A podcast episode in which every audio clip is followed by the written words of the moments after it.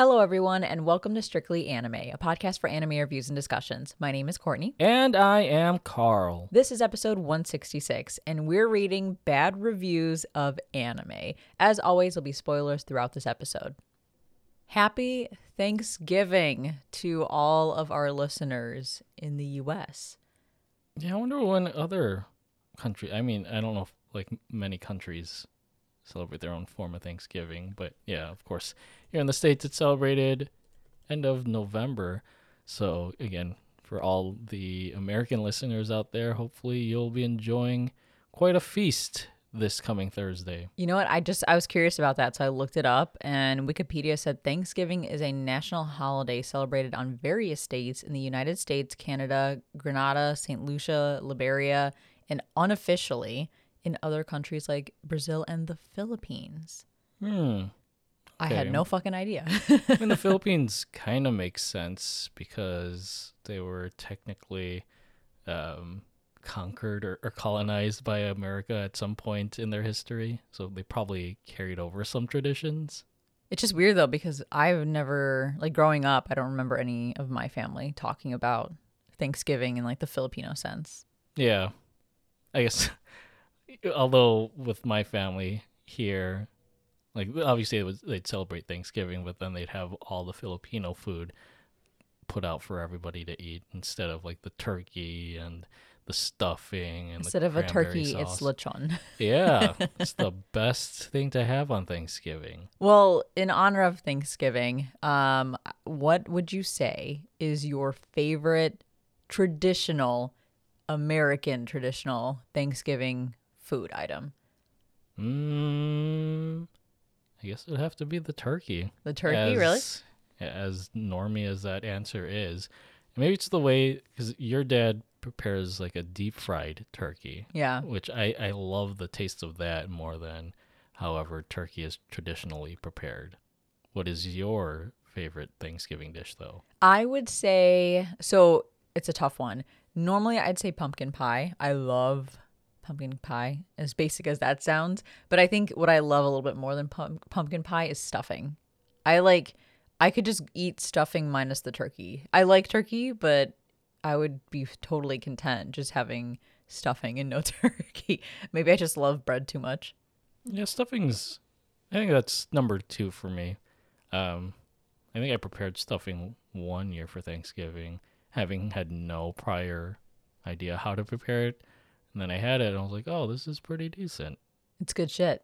It's good shit. Well, I'm looking forward to um stuffing my face this upcoming Thanksgiving and hopefully all of you guys if you celebrate Thanksgiving can do the same. So now this is going to be the worst transition ever. Now let's stuff our faces full of bad reviews of anime. Mhm. that was my horrible attempt. But uh, I know that I've transitioned us over to the, the topic for this episode. This actually comes from a similar episode that we did on Strictly JoJo a while back, where we re- we read bad reviews of JoJo's Bizarre Adventure, and I believe it was episode 44 of Strictly JoJo for anyone who wants to listen in on that one. But we had so much fun when we did it, and we figured we wanted to do something similar eventually on Strictly Anime, and the time has come. Damn, it was episode forty-four. 44 it was a long time yeah, ago. we're, we're reaching like hundred episodes of Strictly JoJo pretty soon. yeah. So wow, I thought we did it even more recently, but I don't know. My sense of time is warped right now. That was great though because all of the bad reviews of JoJo were basically just dragging JoJo fans through the mud. Like, why the fuck do JoJo fans like this shit? yeah. Yeah, there were some pretty good bad reviews for JoJo, but I think we managed to find some good bad reviews for some of the anime that we picked out. Yeah, and a lot of these reviews come from Mal, and then a couple of them from IMDb. Were there any other sources that you looked at? For one in particular, I pulled a Google review, um, and I can explain a little bit of why. But yeah, it, it was hard to like pull some of these reviews, especially from Mal or my anime list, because we want like for me, I wanted to find something that was short and sweet and to the point, and also had like a little bit of comedy baked into it. I feel like on Mal, people will post reviews like they're the journalists for some big anime press magazine or junket. It's like they're writing their fucking thesis. It's Yes. so long. Yeah. And I was telling you this before the recording it, with reviews like that, like it's great that you have those out there like keep reviewing these anime as you see fit, but I feel like by the time I'm finished reading these reviews, I could have already just watched the show instead of like having to to read your thoughts on it. Yeah, I would uh, because the way Mal has it set up as of right now on um, the web version, you can hit the read more drop down because they only show you like a preview of it, and like every time I'd hit the read more drop down, it would drop like past where my screen was, and I'd have to scroll down because it was this huge block of text. And like Carl said, there's nothing wrong with those lengthy reviews. If anything, I admire the people who um, are so passionate about an anime, whether they are passionately for or against the anime, that they'll take the time to write a lengthy review and based on that also be able to help people decide whether or not they want to watch the show. Yeah, but it's just I don't have the fucking time to I read neither do I. Also, I hate writing, so I would just I I look at that and I'm like, oh my god, that's that's intense. But hey, good for them. But with that, most of our um, most of the reviews that we pulled are not going to be the full reviews. We're not gonna we're not gonna make you guys sit there and listen to us recite a novel of a review. A lot of these are going to be snippets um, from from the reviews that we thought were interesting, and I think it goes without saying we respect everyone's opinion and recognize that not everyone is going to love every anime. But the the idea here is to pull some of those more egregious reviews and try to like see things from the reviewer's perspective about an anime that we probably particularly like or are at least like decent have decently enjoyed. So um, we'll we'll give our two cents about these reviews as we read them. Um, and as we mentioned in the beginning of the episode, we are going to be spoiling a bit just so that we can talk about these shows in a bit more context. So if you are wanting to avoid spoilers for a particular anime, you may want to skip ahead a little bit to the next one.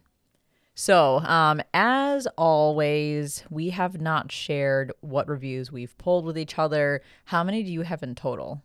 I pulled six reviews from six different shows. Okay, I have seven anime, so we're pretty on par there. Um, two of them have like technically two reviews, but they're really short, and I just couldn't decide between the two.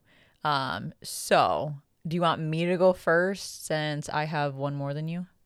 Sure, go on right ahead. All right, well, I'm gonna start us off with a spicy one, and by that I mean the anime known as Beastars, which Carl hasn't watched. Oh boy. So, um, actually, all of mine, just for context, actually, I think one of them came from uh, IMDb, but the rest of them all came from Mal. Do you have their uh, score as well? Oh shit, I did not get their score. The majority of them were in the one, two, or three range. Okay. So they're going to be right around that. So they're going to be pretty scathing reviews. So for Beastars, I have two reviews that I pulled. Um, and again, they're both pretty short here. Um, this one is going to be a struggle. Just bear with me. Are you laughing? So oh boy. the first review of Beastars reads how, I can't even read these. How if a lot of animals gathered somewhere? Question mark.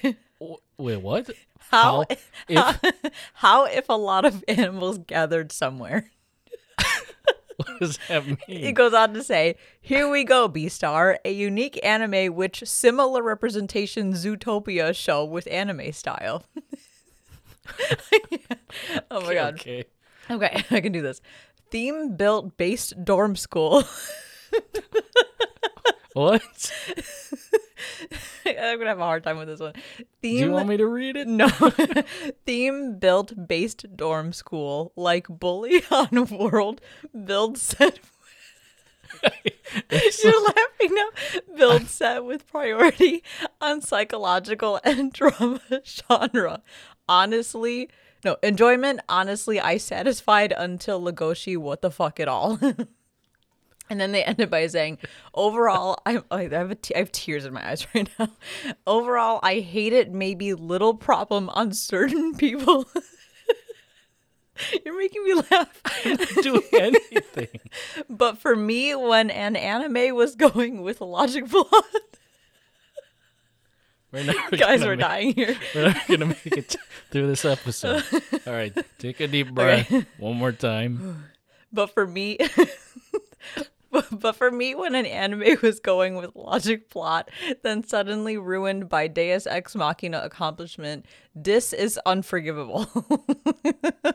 so I think what the reviewer is trying to say. Oh my god, I'm literally tearing up right now. I'm sure like maybe English is their second language, but th- th- they're they're doing their best with explaining. or maybe they're trolling the fuck out of yeah, Beastars. you know, you never know. So what I think they're trying to say is that they feel like Beastars is just the anime version of Zootopia, which I read a lot of when I was skimming the negative reviews.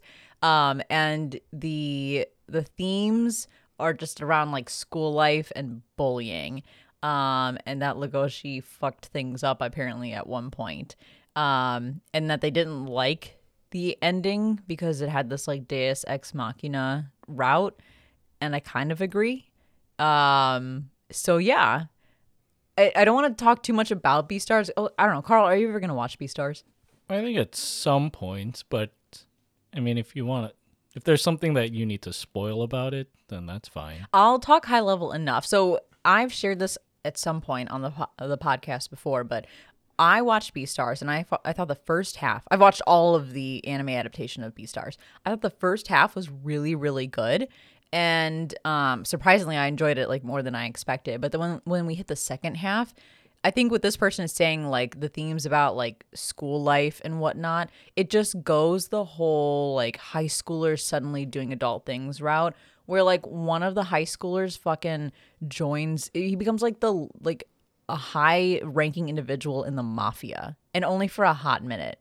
And then um Legoshi's whole thing, like there's a part of him um, his character where he has these strong morals, these strong values that seem to be unwavering until we get to the end of the anime, like where the anime leaves off. Um, and I just, I got so frustrated because he just kind of throws that all out the window. And then they do have kind of this Deus Ex Machina situ- situation. So I would say the first half of Beastars was really good, and the second half was very frustrating for me which is a bit opposite from what a lot of people say. I think a lot of people say that they enjoy the second half more.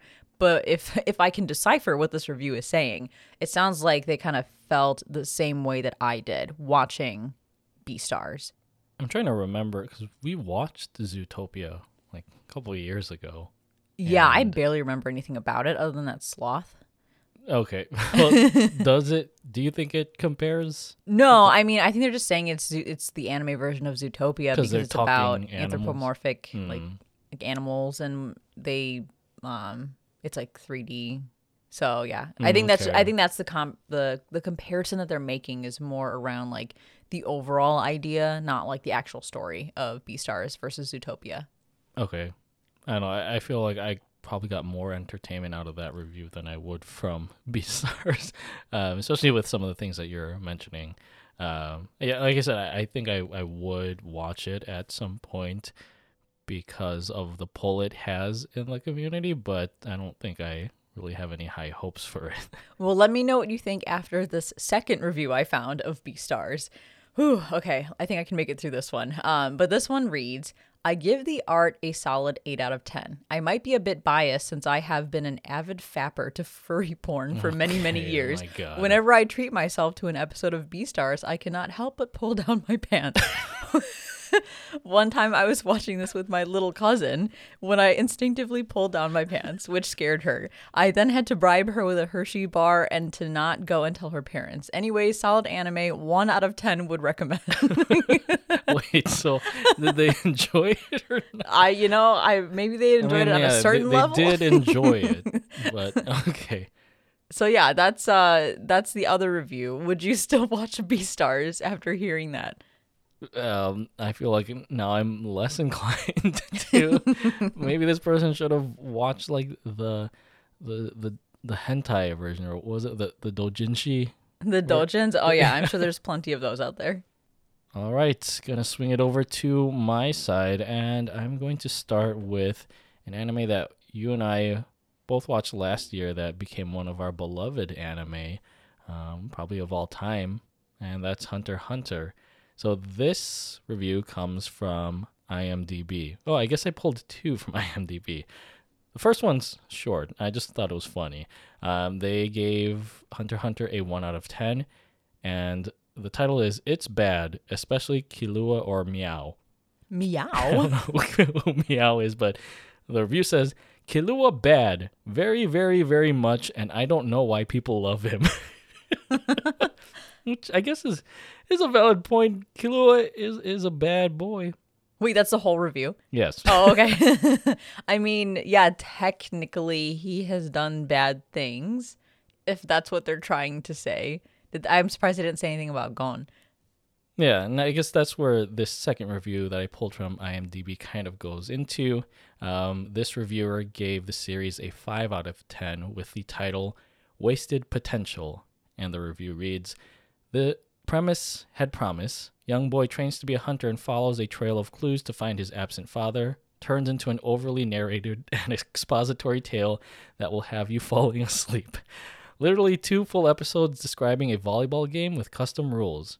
Really? A character with powers based on accounting principles? Bankruptcy? APR? Really? Instead of having characters doing things, they describe their thought processes way too much of the time. If you need something to watch and relax before bedtime, give this a try. there is nothing exciting or compelling about it. The 10 star reviews make me wonder if I've even watched the same series. And yes, I've seen all six ep- six seasons on Netflix because I watched it every night before bed until I felt sleepy, which I promise did not take long because it's so freaking boring. Five stars given for its sleep inducing quality. I'm surprised they didn't hone in on the Chimera Ant arc. Yeah, I guess that's what I was gonna like. That's the one thing I know would be a a pain point for a lot of people is just the length of the Chimera Ant arc, and maybe in that sense, that could be where they were falling asleep because of how lengthy it is, um, and especially the the the tail end of the Chimera Ant arc where things really start to get going. There was an episode, I think it was like two or three episodes that took over the course of five minutes within the actual Yeah, where the characters were drawn almost exclusively in slow motion. Yes. But hey, I know that the reviewer said that they do more talking than actual like doing, but you gotta give props to the narrator. He is doing work in Hunter Hunter. If we didn't have him explaining what the fuck Togashi was trying to like put out there, it would be uh it would be I think tougher. So there might be a lot of explaining, but we definitely needed the narrator. Yeah, and you know, this reviewer mentions kind of the the oddities of Hunter Hunter from the, the volleyball game. I'm assuming that was from was it the not was it Heaven's Arena or I thought it was Greed Island. Oh yeah, Greed Island, where I think Gon had to team up with Hisoka, um, and the- the whole accounting principles. uh, One of the characters in what was it, the Chimera Ant arc, right? His Nen was kind of based on this. The the APR. Okuyasu looking guy. I forgot his name. Um, and I would say like those are what make Hunter Hunter more unique out of other shonen. Um, almost along the lines of JoJo's Bizarre Adventure, where it, it, it kind of breaks the mold of what you expect, especially with Gon, like like the reviewer said, being a hunter trying to find his father. Um, it, it keeps things fresh because I've always said that I find Gon to be a fascinating protagonist as well because he is so confident about himself and doesn't necessarily like to put himself down. Uh, so mm, I don't know, maybe the, the reviewer just wanted a, a typical shonen tale when it came to this anime, but it just ended up making them go to bed early. Next up on my list is another popular anime, although not as popular as Hunter x Hunter, or maybe arguably so. Um, it's My Hero Academia. This one's Oh, pretty heated. Um, so this one reads I don't understand how y'all can enjoy this show when all the main character does is cry. it's You're a huge wrong. I know, right? It's a huge c- cringe fest. It literally hurts me to watch through each and every episode. Why does this need to be cringe and filled with awkward ass moments? They go on to say, The main character has a quirk, aka ability. When he flicks his fingers, he breaks them because he's weak as all hell. He will not stop crying afterwards, and it's a pain to hear a young child screaming and moaning because he broke his goddamn fingers. LOL. If you don't mind a cringe fest, the fighting is at least all right. Would I recommend this? Definitely not they're not wrong. No, they're I not. mean, and you, that's you have a certain feeling about Midoriya and his crime. yeah, I mean that's a thing that that's a pain point that I always have with shonen protagonists. As far as like the cringe of My Hero, do you feel like My Hero itself is cringy or do you feel like the fandom is cringy?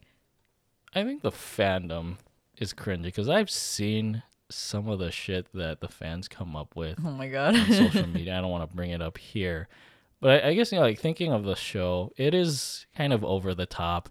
Lines can be exaggerated, almost feel like those campy superhero movies from the early 2000s. But I think I don't know, that's kind of what I like about it is it's it's it's one of the big 3 for this generation.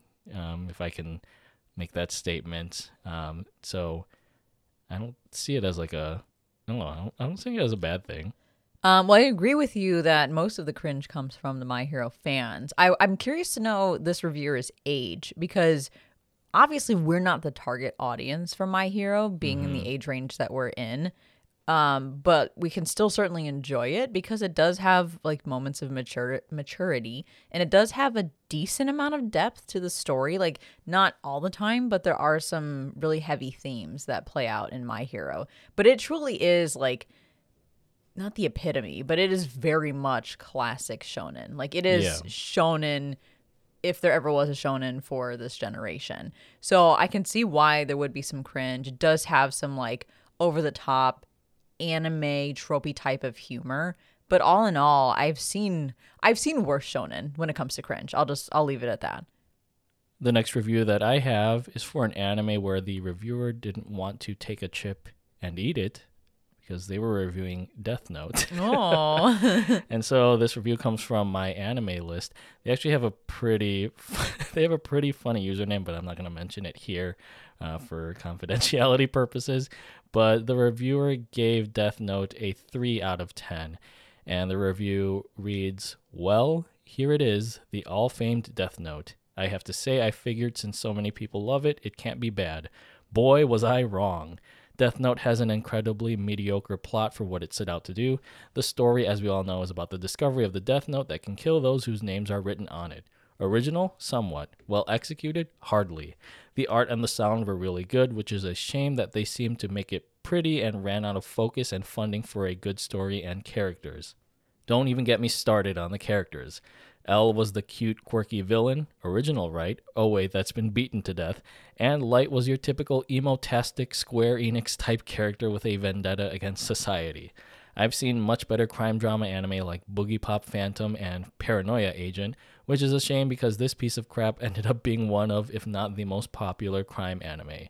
Oh well, you guys can have your Death Note. I'm just saying it's an all around bad anime that really doesn't deserve all the hype it gets. Hey, at least I like Paranoia Agent. That's pretty damn good. You watched that? I did, yeah. Okay. How do you say it compares to Death Note? I mean, th- there's similarities in like the the suspense aspects and the like crime drama, but really there's not too much that I would say is is parallel to Death Note. They're very much different in anime. Um, so yeah, I think they're just saying like when it comes to crime drama, Paranoia Agent is an alternative to Death Note. But I I don't know, like I feel like with Death Note, there is a lot of hype that comes with this anime. It is beloved, especially in the West. But I think what people don't often talk about is how the show shifts after one of the biggest plot twists, like the the plot twist, right? Because if you think mm-hmm. about the first two thirds of the anime, it's really good, but that last third is like a step below for sure. And Yeah. when we when we watched it for the first time and reviewed it, we had never heard about the characters that pop up in the third the last third. We had never heard about how the tone shifts slightly um, about how it just doesn't live up to everything you get in the beginning part of the show. Uh, so that can, I think, take a lot of people by surprise. So I don't know. I don't know if that necessarily happened here with this reviewer, but it is something that is that takes a lot of people like catches them off guard. Yeah, I was gonna say the same thing. That you know, I I admit that Death Note does get really bombastic with its storyline in the second and the third acts. But when this reviewer says it's an incredible, incredibly mediocre plot, like I, I think that's an overstatement. Um, I, I think it's a very well written show, uh, especially with learning about the inner workings of Light Yagami's intelligence and how he effectively utilizes the Death Note or manages to circumvent people from finding out that he is Kira. Spoiler alert.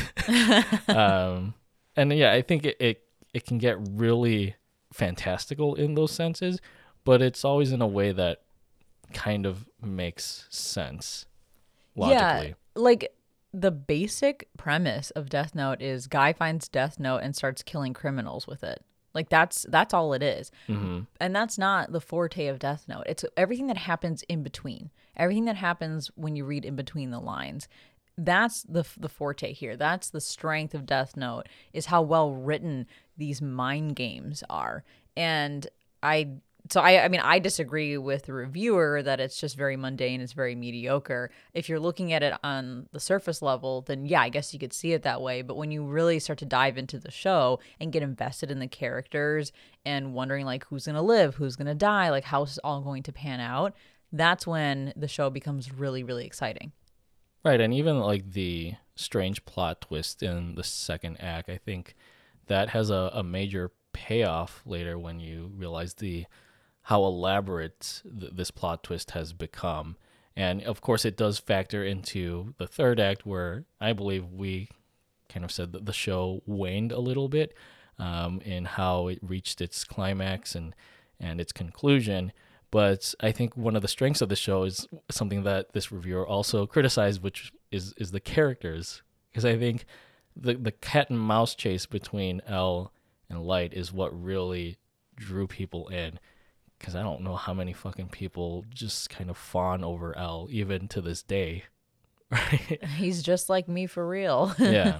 And then yeah, you have Light as this sort of is it sadistic or, or masochistic? I always get confused which one's the one like where you find pleasure in other people's pain. A masochist is you want to be like you enjoy your own pain. Okay, so like So yeah, sadist. Yeah. So light as this sadistic yet intelligently attractive young mind who again his inner workings are just so fascinating for the viewer that you can't help but like as much as you are rooting against him because he has that charisma and that personality you can- can't help but also root for him. And you know that kind of push and pull between those is what makes this a really fascinating show and I guess a really fascinating character study. So even though like in some senses it feels like these characters might be walking anime archetypes, I think the way that this show approaches that is what makes it worthwhile to watch. The next one on my list is another show that can be pretty divisive, and that's Code Geass. All right. and interestingly, the reviewer mentions Death Note right in the beginning. So the reviewer writes, I dropped it. I suppose I went into this expecting something on par with Death Note. So there you go. This reviewer likes Death Note, unlike the last reviewer. They go on to say, I was sorely disappointed. Not only is the dialogue between these characters in the show incredibly dreadful and robotic, it literally almost makes me believe the writers for this show have never actually spoken to a human being. what made me drop this anime was the stupid speech near the end of the sixth episode. These people are in high school. None of this makes any sense, and I'm convinced the show was made by non human life forms, especially when looking at the animation. Three out of 10. Okay, so the thing with Code Geass is it's a very over the top, like fantastical type of drama. It's not meant to be rooted in like a ton of reality. I mean, they mentioned the non-human life form character animation. yes, Clamp has a very distinct animation style, um, but I think that kind of signals how this is going to have very strong fantasy elements. Like it's not a fantasy anime necessarily, but it kind of takes from the fantasy genre about things just being like very over the top and very beautiful and like, you know, things may not pan out the way they would in the real world, but that's the world of Code Geass. I don't know. I kind of agree with their review. Oh my god. um, I'm surprised they didn't mention how fast paced this plot is. they may have. I kind of cut down the review Okay. to the the key things here. hmm But yeah, I, I agree though. The high school aspect of Code Geass has always and still gets to me. I think it is really tough to look at Lelouch and think like I, I don't doubt that there are young geniuses like that, but it's it just seems like a lot for a high schooler to have not only the intelligence for, but like the mental maturity for. Well, I think that's where I just have to remember that this is an anime, so again, there are certain tropes that play into Code Geass's anime esque elements from the, sort of fantasy parts of it to yeah, like the, the high school council having or like members of the high school council having a bigger role within the bigger scheme of things with the Britannian Empire and I forget, I call them the Elevenese, which are the, the Japanese, like that conflict going on.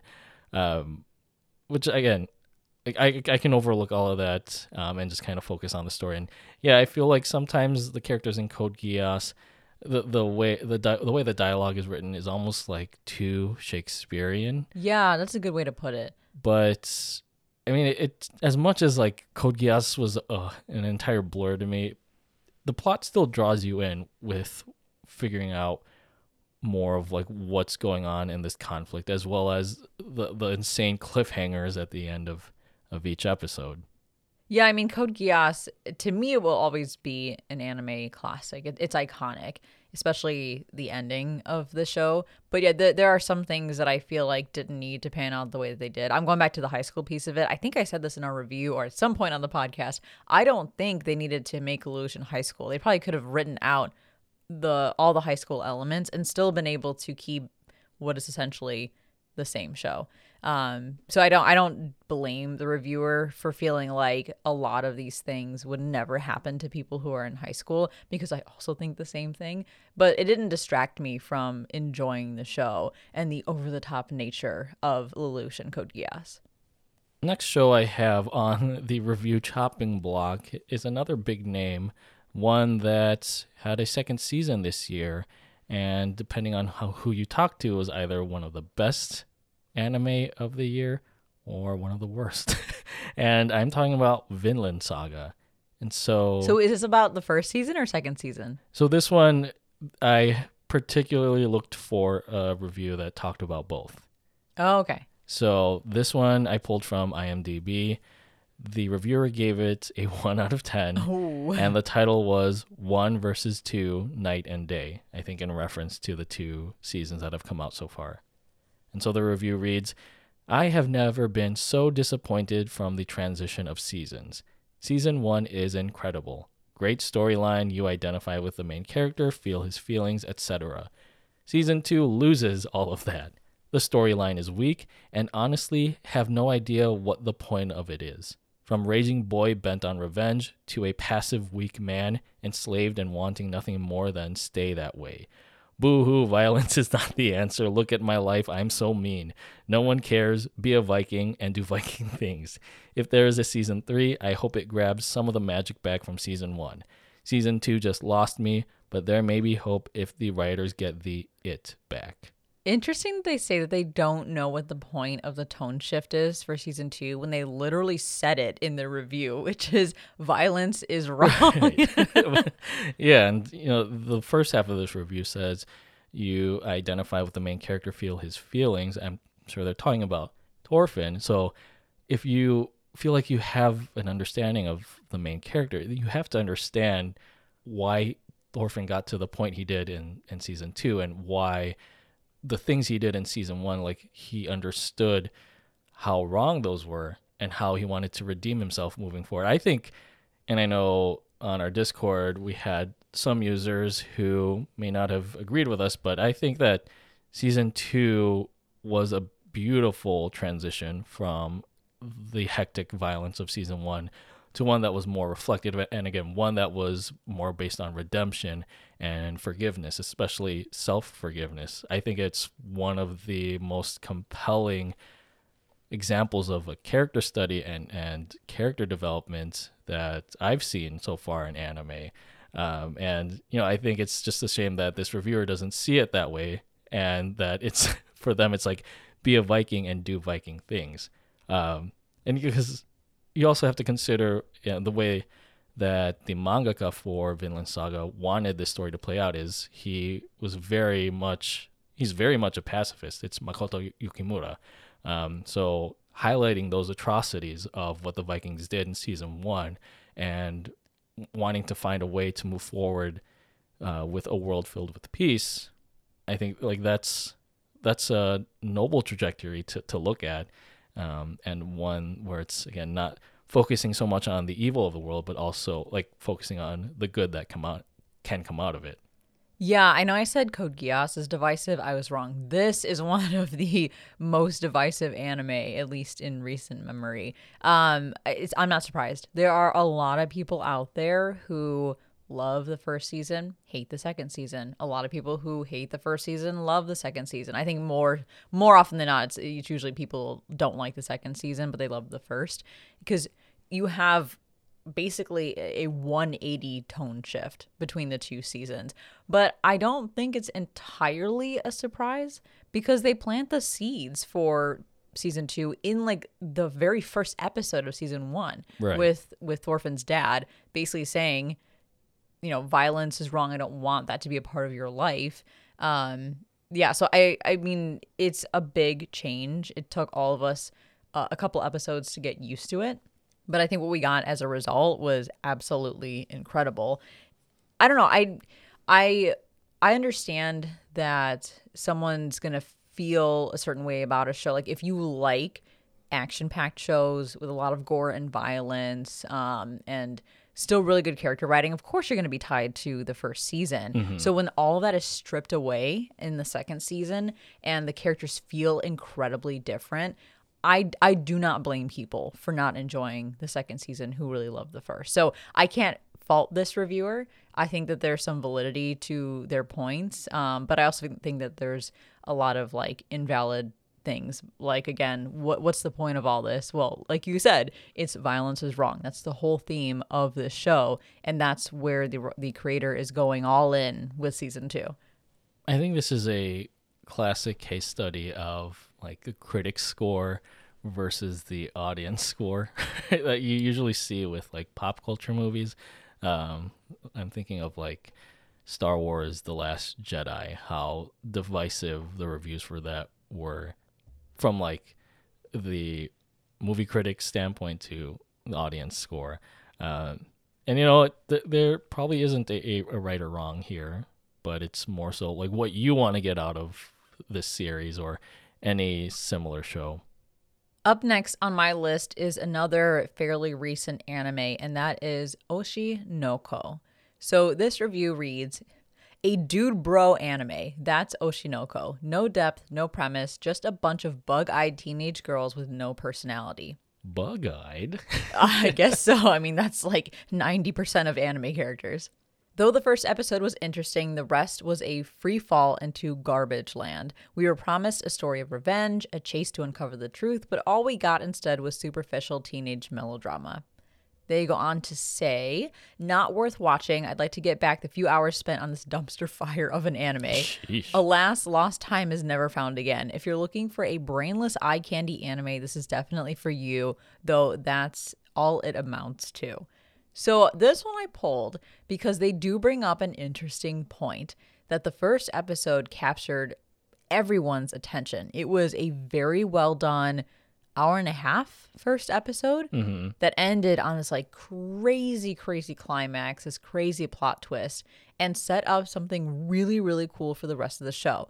And in our review of Oshi no Ko, I kind of mentioned that the rest of the season does feel drastically different from the first season. Sorry, sorry from the first episode, but it's kind of like that slow build to what I hope we'll eventually get in another season or two. Um, so it does feel like we're deviating a little bit from that revenge plot, but it's kind of building up. It's building the foundation and then building up to that. So I can't entirely hate it the way that this reviewer does, but I can understand where they're coming from. I'm still stuck on that bug eyes thing. I know. I haven't heard anyone call anime characters bug eyed in so long. Because I would say the eyes, the way the eyes are animated in Oshi no Ko are the most fascinating thing about it with like how star-studded they are and it makes sense because this is a series that kind of focuses on idols and stars and and the idol industry. Uh, but yeah I, I pretty much am in line with the points that you made with yeah that first that pilot premiere episode of Oshi no Ko was astounding. And you you'd think it, it would lay the groundwork for what to expect for the rest of the series. We kind of got that in bits and pieces as the remainder of this first season went on. So I, I kind of agree with the reviewer in that it was a bit of a letdown when this kind of just turned into a semi slice of life anime peppered in with some mystery and intrigue although I guess it's it's kind of building up to these moments with what Aqua and to an extent Ruby what they're trying to achieve by the end of the season and trying to progress that aspect of the plot moving forward but I guess it's more of like that good things comes to those who wait uh, hopefully that'll be the case uh, when we do reach the second season of Oshi no Ko. One thing I don't agree with is that this is a dude bro anime. I think it's like the opposite of a dude bro anime. Also, I have not heard anyone use dude bro in a long time either. What do they mean exactly by dude bro? Like a dude bro is like um like super masculine, like kind of like fratty type of dudes, right? Like they're into like a lot of partying and whatnot. That's kind of the the idea of a dude bro, and that is not what I would associate with Oshi no Ko. Yeah, I think that would be far from it. This just feels like a like a teenage drama. Next anime that has a bad review on my list. Of course, we have to talk about this. It's a series that just wrapped up its 10 year run. And if you don't know what I'm talking about by now, I'll just say it. It's Attack on Titan. oh man. and so I have I have two reviews pulled for this one. One from IMDb, which is just kind of funny, and one pulled from Google.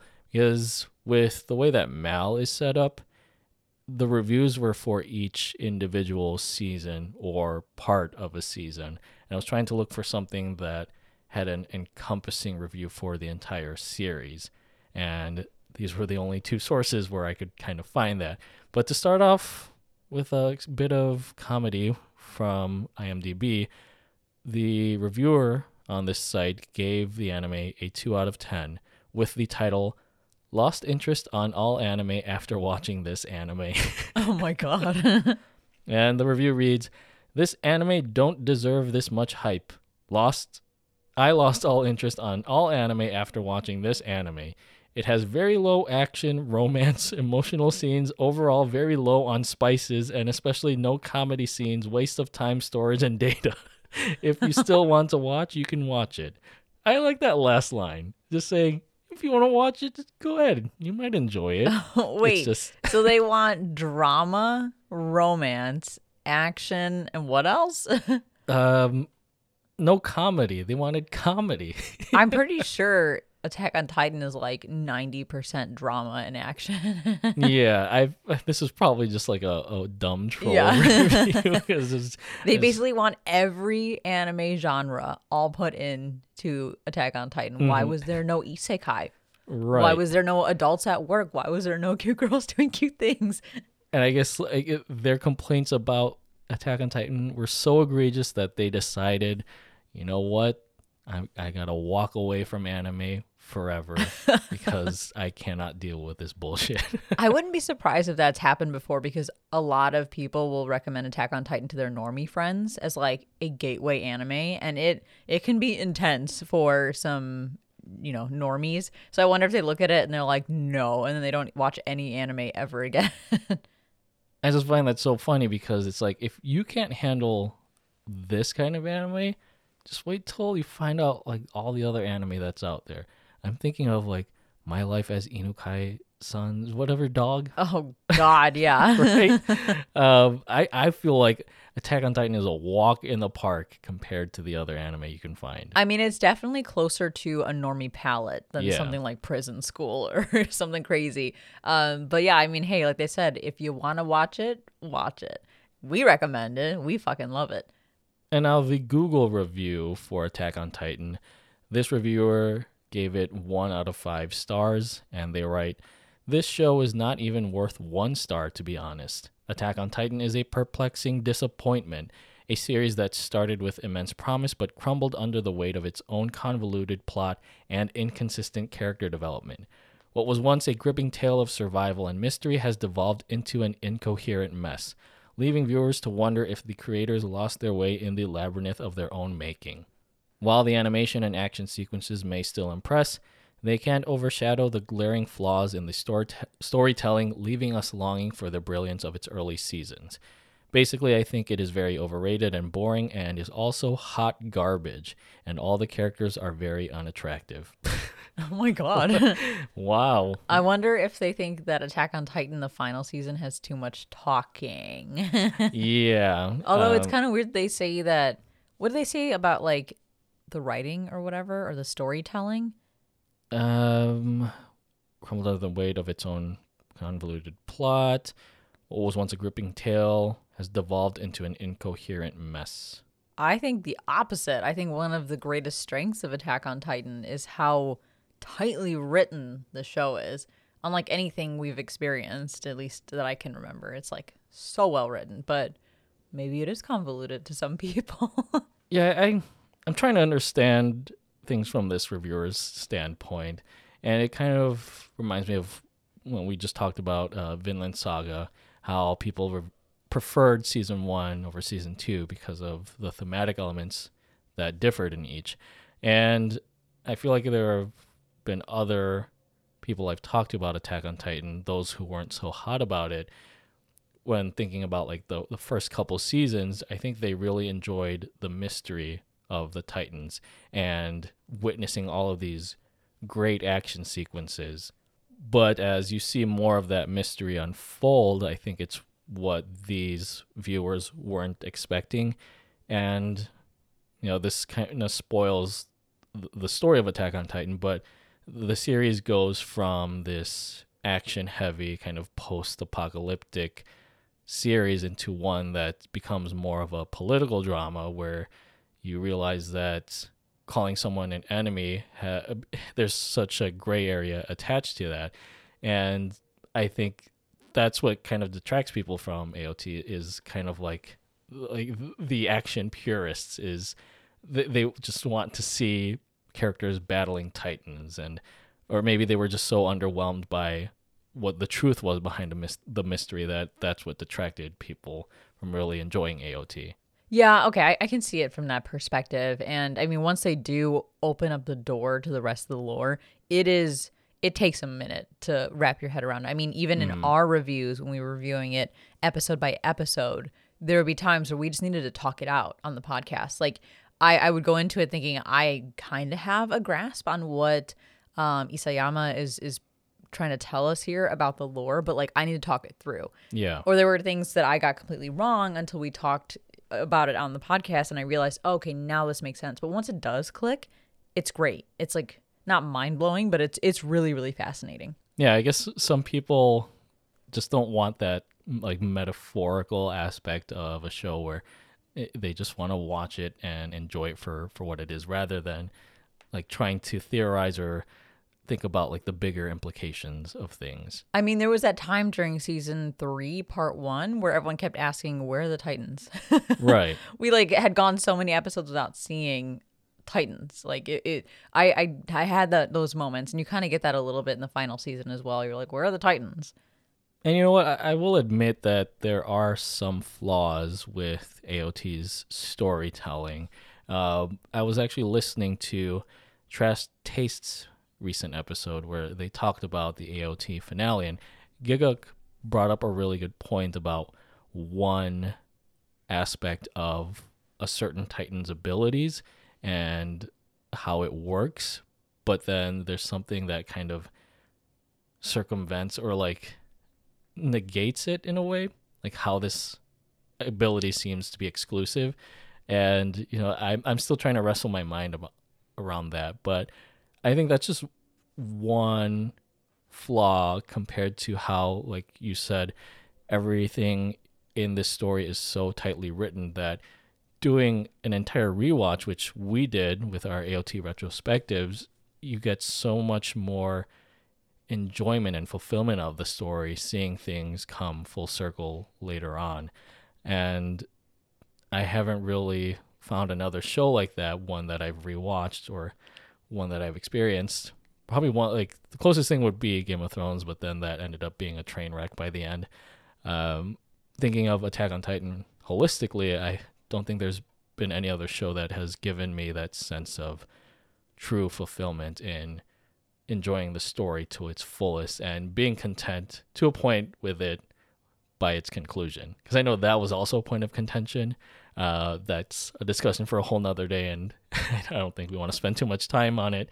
We're talking about the ending here, because uh, how divisive that was amongst both anime and anime watchers and manga readers. But yeah, AOT, I think it, it's just it's a great example of good storytelling, and that's all. That's one of the things that you want the most from from a series. Next up on my list, I have Demon Slayer, and this one, um, I don't know what to think of it, but it starts off with Konnichiwa, reviewer san here. Oh, God. yeah. um, decided to watch this anime with no subtitles after taking a year of Japanese in college. There's no way this is real. Couldn't really understand what was being said, but the story was basic enough that I could pick up what was going on despite that. I would highly recommend watch this one with subtitles or more preferably in the English dub, as it will probably make the story easier to understand. You think? It's a 3 out of 10 for me. For characters, not much to say about this one. Weird incest vibes between the main character and his sister. Also, blonde guy cries too much. Cries too much, not gonna lie. Otherwise, pretty bland characters, overall 1 out of 10. And then for enjoyment, they write, It did not meet my expectations. Do I regret watching this one? Yes, it was kind of a waste of time, 3 out of 10. There you have it, folks. I watched this so you don't have to. It's a skip for me. Plenty of better animes out there. Psych, there hasn't been there hasn't been a good anime since 2014. Why are we still here, man? Okay. So again, I can't I can't decide what's going on here. Um I guess if there's some some sarcasm. Yeah, if there's some seriousness to this, uh I don't blame you for not understanding the story if you watched it with no subtitles. Um, but I mean, the story is the Demon Slayer story is nothing like crazy or out of left field, but it's not bad either. Yeah, I think it's just the way that Ufotable has adapted it. That's part of the reason why people are so drawn to it. The whole thing with, I'm say it's Tanjiro and Nezuko that this reviewer is talking about having some sort of incestual relationship. I don't see that. I don't either, all. which is actually I that's something I worried about going into Demon Slayer when I found out that they're siblings. I was like, "Oh god, here we go. Like anime tropes, are they going to have some incest vibes like this reviewer says that they do?" I actually was surprised, pleasantly surprised that that's not the case. I feel like they draw a very hard line in the sand between like these two just being siblings and not g- venturing into, you know, any like siscon type of stuff. Now, does mm-hmm. Nezuko look very like busty at certain points? Sure. And does like Zenitsu have an attraction to her? Sure. But Tanjiro doesn't. Like Tanjiro's like straight laced when it comes to protecting Nezuko as his sister. Yeah, he's just a great big brother. And what was it? It's kind of memed how, like, Demon Slayer episode 19, just how fire, no pun intended, how much that was. And it's a perfect demonstration of how much Tanjiro cares for his, or how how much Tanjiro cares for Nezuko as a sister. Yeah. Nothing else beyond that. Like, Their sibling bond is so strong that it's one of like the core themes of Demon Slayer. yeah, I think that's one of the most beautiful things about Demon Slayer is how, how like the lengths that Tanjiro goes in order to save Nezuko from uh, this ailment that she has. I also don't know if they're being sarcastic when they say there hasn't been a good anime since 2014. I mean, I kind of disagree. There's plenty of fantastic anime unless they're they're uh, more of an old school anime fan and just don't like the new stuff. What came out in 2014? The like Madoka Magica the movie, Okay. or well, Attack on Titan I think came out 2013. But I, I have no idea. Like, what are they specifically referring to? Tokyo Ghoul? Did that come out 2014? yeah, it did. Is there you go. Maybe they're specifically refer- referencing Tokyo Ghoul. They loved that, and then nothing good has come since then. Next anime that I have with a scathing review. This is a highly beloved one for both Courtney and I. Courtney and me. that works. Um, so this one might be tough for us to discuss, but the anime I'm referring to is Cowboy Bebop. And this review is pulled from IMDb. The reviewer gave Cowboy Bebop a 4 out of 10. I feel like that's a score more appropriate for the live action, but the, the title for this review says, I don't get the status. And the review reads, I'm sorry, but this anime is the most generic thing ever. Is not a bad one, but surely is not the best anime ever made. This one is just like a fever dream with a little bit of story. It hates its characters and the plot is almost non existent. Don't tell people you didn't get it when the anime is not even profound, and don't use the it's an episodic anime as an excuse because SpongeBob is an episodic series and has more character development and compelling storytelling than this. well, at least they're SpongeBob fan. I guess. Maybe the high rating is based on pure nostalgia. If you're about to watch it, please don't waste your time or use the anime as a podcast while you're doing laundry or something during a boring Saturday. Watch something else with a deeper meaning or an anime with more entertaining value or one of those animes made out of pure filler like One Piece. Anything but this because is just mediocre. I think they meant this is just mediocre. So, yeah, I mean, like, okay, Cowboy Bebop does have a plot. It's just to their point, peppered throughout the episode, the adventure of the week format.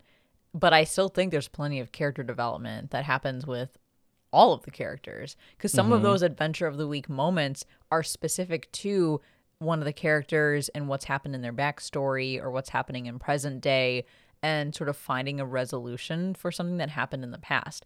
So you think about like Jet's episode. Now I'll spoiler a bit, but like lightly here.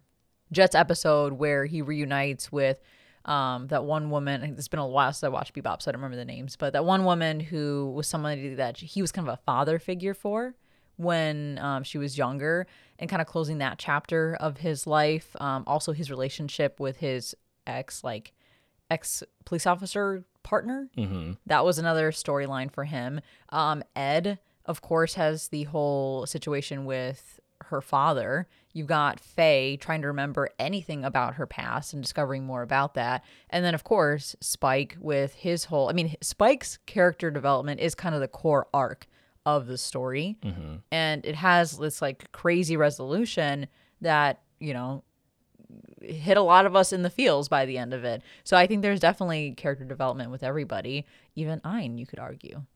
Yeah, I, I, I guess the reviewer didn't appreciate the, the sort of like I guess if you look at the bigger scheme of things with Bebop, the plot kind of deals with existential crises and maybe in a way that doesn't seem as epic or as grandiose as you would expect out of, anim- of an anime. Although I'll argue like there's plenty of action in here to keep you invested. There's ton. Have you seen Spike kick everybody? Like it's Right. awesome.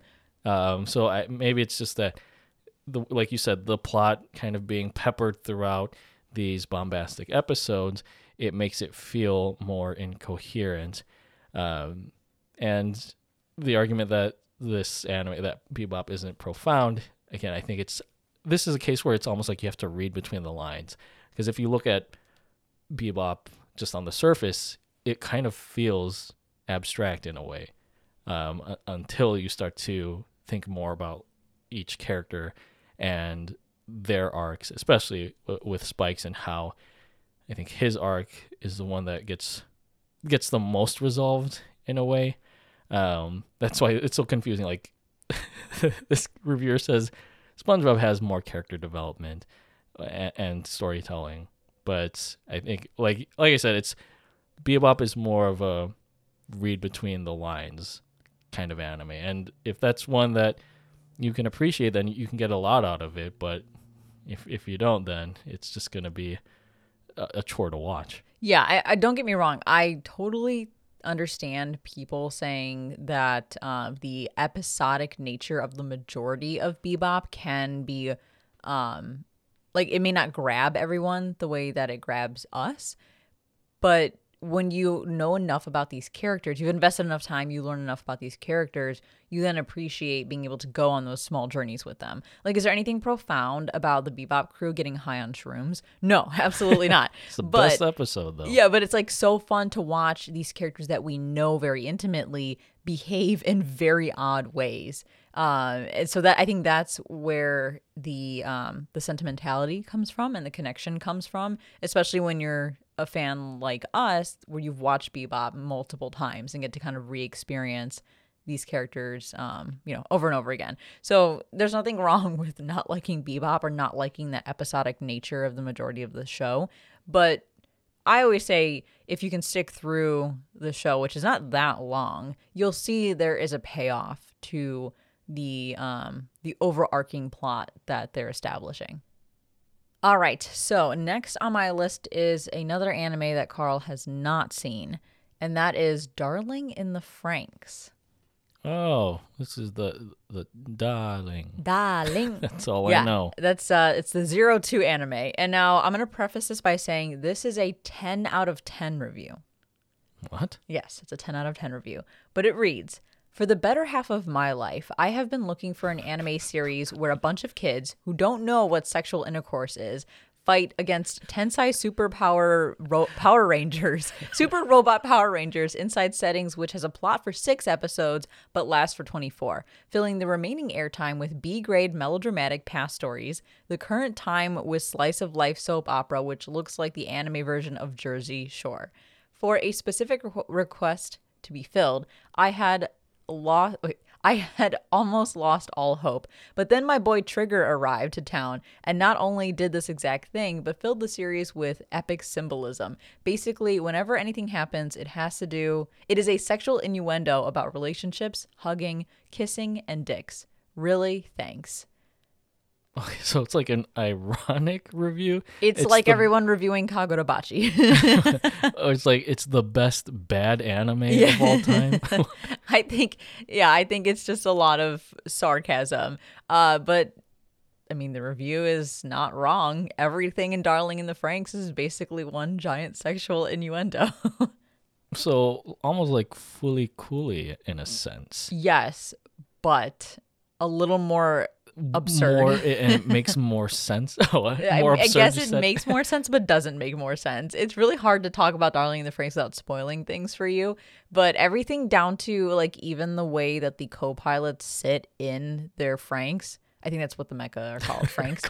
Franxx. um, it literally looks like they're like raw dogging each other. So, uh, yeah. So, are you excited to find out more about Zero Two at some point and uh, see why everything's a sexual innuendo in Darling in the Franxx? I mean, it's it's definitely got me interested. well, if we ever watch it, you'll have to let us know. Uh, you know what you think about about the sexual themes of Darling in the Franxx, a show about kids who don't know what sex is. Well, moving from that sexual travesty of an anime to, I guess, another sexual travesty of an anime, and this is the last one that I will be. I'm going to say I'm going to be reviewing, but that I will be pulling a bad review from. Uh, this has kind of become a meme in the strictly anime community of how I forced myself to finish Marmalade Boy. so I, I just thought, you know what? Let me see what other people's opinions about this show are. And so this is a review from my anime list about Marmalade Boy, where the reviewer unsurprisingly gave it a 1 out of 10. And their review writes, their review reads, Granted, it's anime, but who came out with such a degenerate plot? From swinging parents to teacher student relationship to parents allowing teenage step siblings having relationships? No joke. Even the side characters are swapping love interests like it's going out of style. Let me save you the trouble of having to go through 76 boring episodes by giving you the synopsis of every episode. the two main characters will always have some sort of misunderstanding in every episode. I literally dozed off a couple times for a couple of episodes because it's so predictable. This series is boring, main character is annoying, and the plot is ridiculous at times. Example is side characters always appearing wherever the main characters are, even when the main characters are another location are in another location in Japan or America, mind you. These mind you, these are teenagers who can just pick up and travel from Japan to America in a wimp. on a whim. oh, I think that's what they on a whim. On a whim. Waste of time. Go watch Hana Yori Dango, which is much believable than this pile of garbage. I mean, it is impressive that they went 76 episodes. Uh, just to give it a four out of ten. I know, right? That's or no, like sorry, you. one out of ten. That's like you. Go watching 76 episodes just to give it a 6 out of 10? and you know what? They're not wrong here at all. I will give them that. I think when you know you're watching trashy or dumpster fire anime, you should just know you've got to set the bar as low as you can. But honestly, there's nothing in this review that is incorrect or inaccurate. This is probably one of the biggest dumpster fires outside of something like Domestic Girlfriend that I've seen. And you know, maybe this was like the the predecessor to all of the dumpster fires that we see today. Um, like in in some shape or form, they owe some credit to Marmalade Boy, and I thank this reviewer for pointing that out to us in such an eloquent way. I I don't blame them for probably feeling exhausted because just hearing that it's 76 episodes of constant misunderstandings would probably make me want to pull my hair out. oh no, yeah, like I'm getting flashbacks now to like 72 of those 76 episodes where it was just uh, the female character like worrying about what the male her male love interest is doing and just having these assumptions and then by the end of that episode or the next episode it's all cleared up only for that cycle to repeat itself in the very next episode. Oh my god. It's like classic CW teenage drama. And unfortunately, I ate that shit up a lot. But then in the end, who knows if it was worth it. Well, the last anime on my list is a biggie that's pretty new as well, and that's Chainsaw Man. Oh boy. So I have two for this one. The second one is very short. Um, so I'll start with the longer review, and that reads: Chainsaw Man. Chainsaw Man was hyped up by the anime community, and man, I don't get it. The dude just likes touching boobs. This show is essentially the Minoru Mineta shonen, some Mineta from My Hero Academia.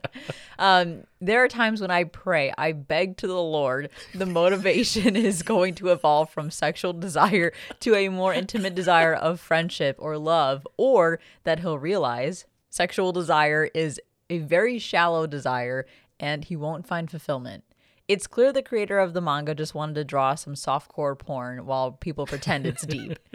Aside from the main character being a man slut, the symbolism is very bluntly done and doesn't leave much up to the viewer to think about. Some of the side characters are interesting and the general the general background plot is interesting, But when you're watching all this through the eyes of Opie Man, it's massively diminished. T R A S H. Damn, they really didn't They like did not Chainsaw like it. Yeah. Um, well, I mean, that's kind of Denji's character, and we only have one season of Chainsaw Man, so I'm hopeful that there's a little more character development for Denji, like maybe some some mature maturity, like that kind of growth will happen with him. But even if it doesn't, like that's just kind of like his his character trait, right? Like he just is a guy who likes simple things because he didn't have a lot growing up. Mm-hmm. And so yeah, he's he just likes something as simplistic as being able to grope someone's chest. Yeah, I think that's the funny thing about Chains- Chainsaw Man having a very simple-minded protagonist in such a complex world filled with devils and and devil hunters. Um, I I know like we only got twelve episodes out of the first season, so there's still much to left to be said about Chainsaw Man um, that we only got a taste of in the first season. But yeah, I, I can kind of see how how like how, how simple-minded Denji as a character is that can be very off-putting for some but in a way it's like Hunter Hunter, where it you know it kind of subverts expectations with what you expect out of a, a shonen or like this action comedy dark fantasy but I I get a kick out of it I get a kick back out of it Hey, yeah, I think Denji, like like I said, he's a simple character, and there are other ways that he's growing, that he's getting character development. It just might not be around his obsession with touching boobs, which seems to be the main issue that this reviewer has with Chainsaw Man. Because they do say that the the plot is interesting and some of the side characters are interesting. So I don't know. We'll see. Maybe when Denji gets his wish, if he ever gets his wish, he'll be a man who who longs for more than just touching Oppai. And to round things out, I have, like I said, one more review for Chainsaw Man. It's pretty short, but uh, all right, here we go. But Oh, it boy. reads, I can't. Here we I was go. when I saw this, I started laughing so hard. Okay, let me breathe. When the blindness googles of the sexiness of the female characters and the cuteness of the mascot is taken off, this show has nothing of value, but people rode of the hype train and never took those googles away. Wait, what? let, me, let me read it again. When your your face right now, when the blindness googles of the sexiness of the female characters and the cuteness of the mascot is taken off, this show has nothing of value. But people rode of the hype train and never took those googles away. Are they saying Google like the search engine or the goggles? I think they're trying to say goggles. So like they're they have these goggles on where all they can see are the hot female characters and how cute Pochita is. But if you look beyond that, the show has nothing to offer. But everyone just rode the hype train and never took those googles away. this is not like the what is that review? The uh, dot dot dot review. oh yeah. I forget what. Oh, it was a, a game. the only resin. Be a cool oh, that was that's great. I don't even know what the rest of the review said. I just had to pull that sentence out of it because I was I was laughing so hard when I was looking up reviews. now I want to. I want to find it. Was that on? that was on MAL. yeah, I think this one was on MAL too. All right, I'm gonna. I'm gonna find it, but look what you've done, manga fans, for overhyping Chainsaw Man. You've put these Googles on us and we can't take them off. Well, there you have it. Those are some bad reviews of some anime that we think are pretty good, but maybe the reviewers don't agree that they're good. I I had a lot of fun pulling these. I, I might have had a little more fun than I did with the JoJo one. Although the JoJo one was The different. JoJo one was. I enjoyed the JoJo. That one was different because it was more like people shitting on the JoJo fandom, which is basically us. So I guess I enjoyed both of them, just in very different ways. Yeah, I'm, I'm sure we'll revisit this topic again in the future, and maybe I this is just an idea. If we format it in a way where the, the the bad review episode focuses on a singular anime, and kind of like JoJo, and then we kind of pinpoint all of the, the weird reviews out of it, um, because yeah, there were a lot of other reviews for these shows that I picked out that I wanted to pull up, but there just wasn't enough time. Yeah, if you guys enjoyed this this topic, let us know. We're happy to do it again. Um, or if you guys have ever come across any bad reviews of anime that you think are worth sharing, please do so. The best place is probably the Discord, so that everyone can enjoy it and uh, comment on it. But yeah, if you have any of these wild reviews, I mean, I I enjoy reading them because you know, we respect everyone's opinions, but sometimes you just have to chuckle at uh, the way that some people feel about these anime or how poorly written their reviews are. And you know, if we ended up reading your review on this episode, oh my god, sorry. yeah. But you know, thank you for for providing all of that entertainment, even if it wasn't intentional. But you know, that's just part of being an anime fan. We're opinionated and we're all moronic. And yeah, that's true. And of course, we love you guys so much for tuning in and supporting Strictly Anime and our venture to find all of the bad anime reviews out there. As always, subscribe to Strictly Anime on your favorite podcast service. Join our Discord to chat with us or to share any bad reviews that you found. Follow us on Instagram at the Strictly Series, on Twitter at Strictly Series, and check out our website, thestrictlyseries.com. If you'd like to support the show, then head over to patreon.com slash the strictly series and tune into Strictly JoJo, our other podcast dedicated to JoJo's Bizarre Adventure. All links are in the description. Thank you so much for listening, and as always, stay safe, stay healthy, stay weeb.